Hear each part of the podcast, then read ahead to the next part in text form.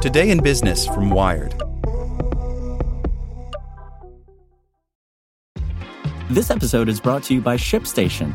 You know, some things take a lot of work, like sending little robots to far off distant planets. And just as that's challenging, so too is running a successful e commerce business, especially when there's so much to do.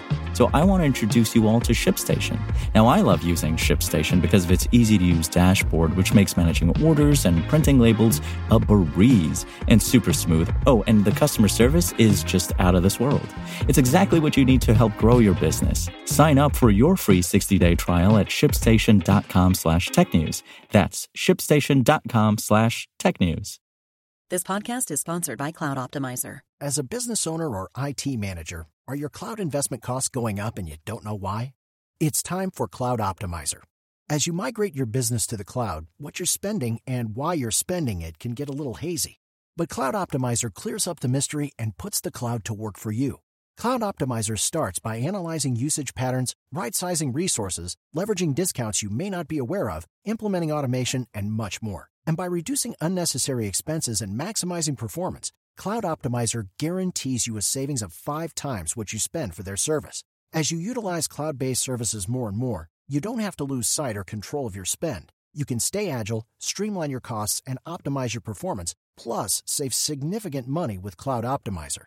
Make the cloud work for you with Cloud Optimizer. Get a free assessment and find out how much you can save by going to cloudoptimizer.com. Go to cloudoptimizer.com for your free assessment. That's cloudoptimizer.com. Welcome to the spoken edition of Wired. Powered by the Salvation Army. Every day, tough breaks happen to honest folks. But thankfully, every day, good people happen to bad things. To give, ask your smart speaker to make a donation to the Salvation Army or make your gift at salvationarmyusa.org. Opinion California's anti deepfake law is far too feeble.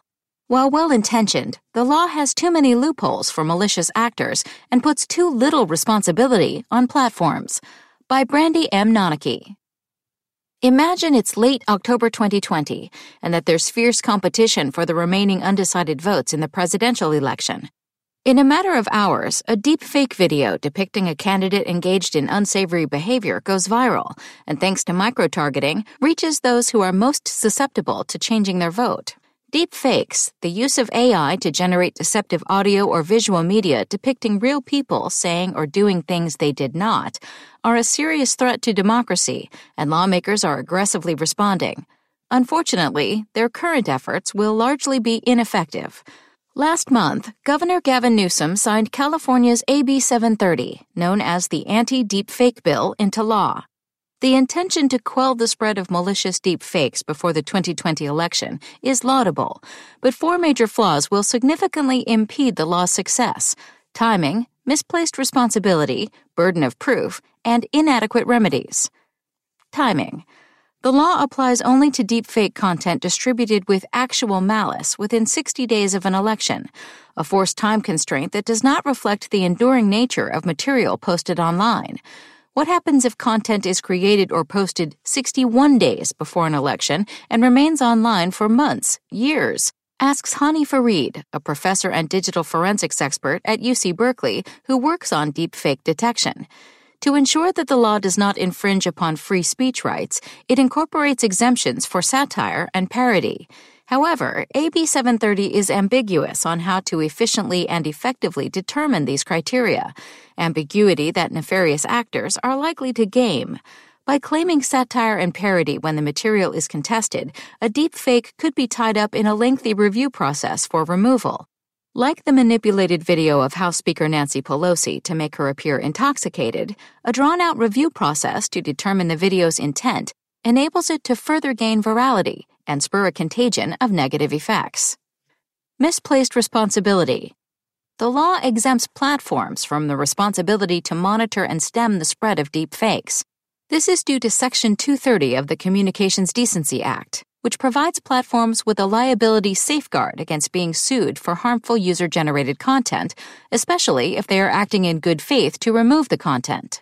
Court interpretations since the law's passing in 1996 have broadened platforms' immunity, even if they deliberately encourage the posting of harmful user generated content.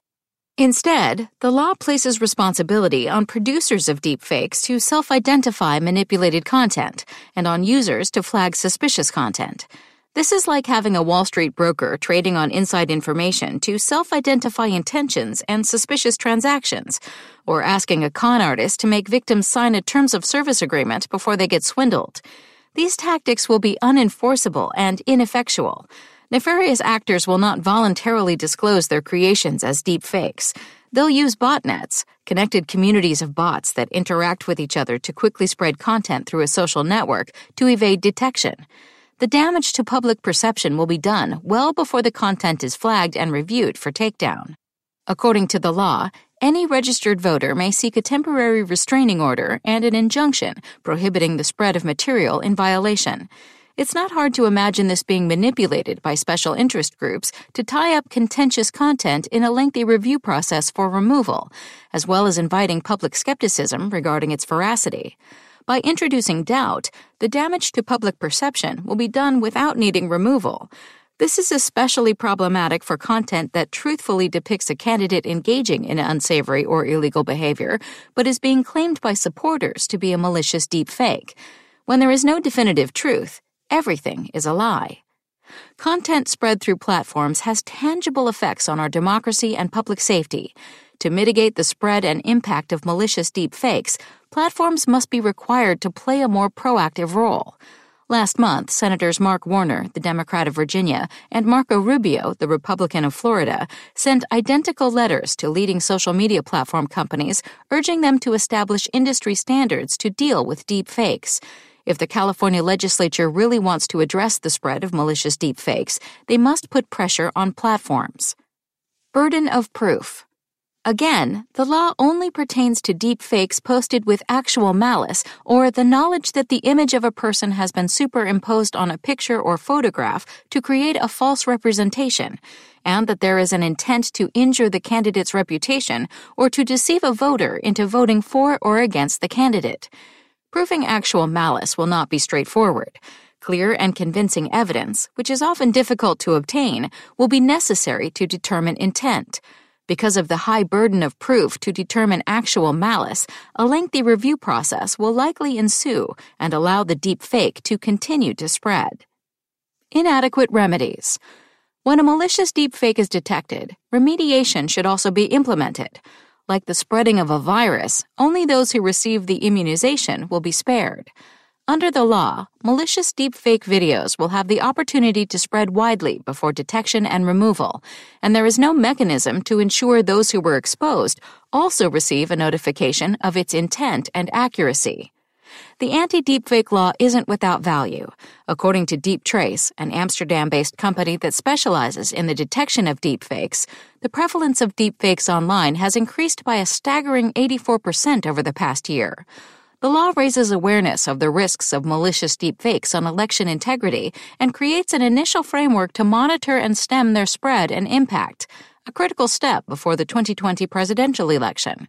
Yet significantly more needs to be done, including the following. Reconsidering the 60 day time constraint and defining a review mechanism to efficiently and effectively determine satire and parody, placing greater responsibility on platforms to monitor their content. Establishing a credible review process to determine intent, and developing robust mechanisms to remedy the harms caused by malicious deep fakes. California's progressive tech legislation has a history of influencing other states and federal efforts, and the anti deep fake law is no exception.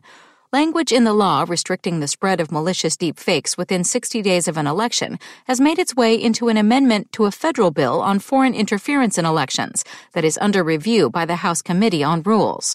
The passing of the anti deepfake law in the tech sector's beating heart may be a blow to the implementation of adequate mechanisms to mitigate the harms of deepfakes before the 2020 presidential election. Future bills, especially those at the federal level, must do more. Want to learn how you can make smarter decisions with your money? Well, I've got the podcast for you. I'm Sean Pyles, and I host NerdWallet's Smart Money Podcast. Our show features our team of nerds, personal finance experts in credit cards, banking, investing, and more. And they'll help you make the most of your money while cutting through the clutter and misinformation in today's world of personal finance.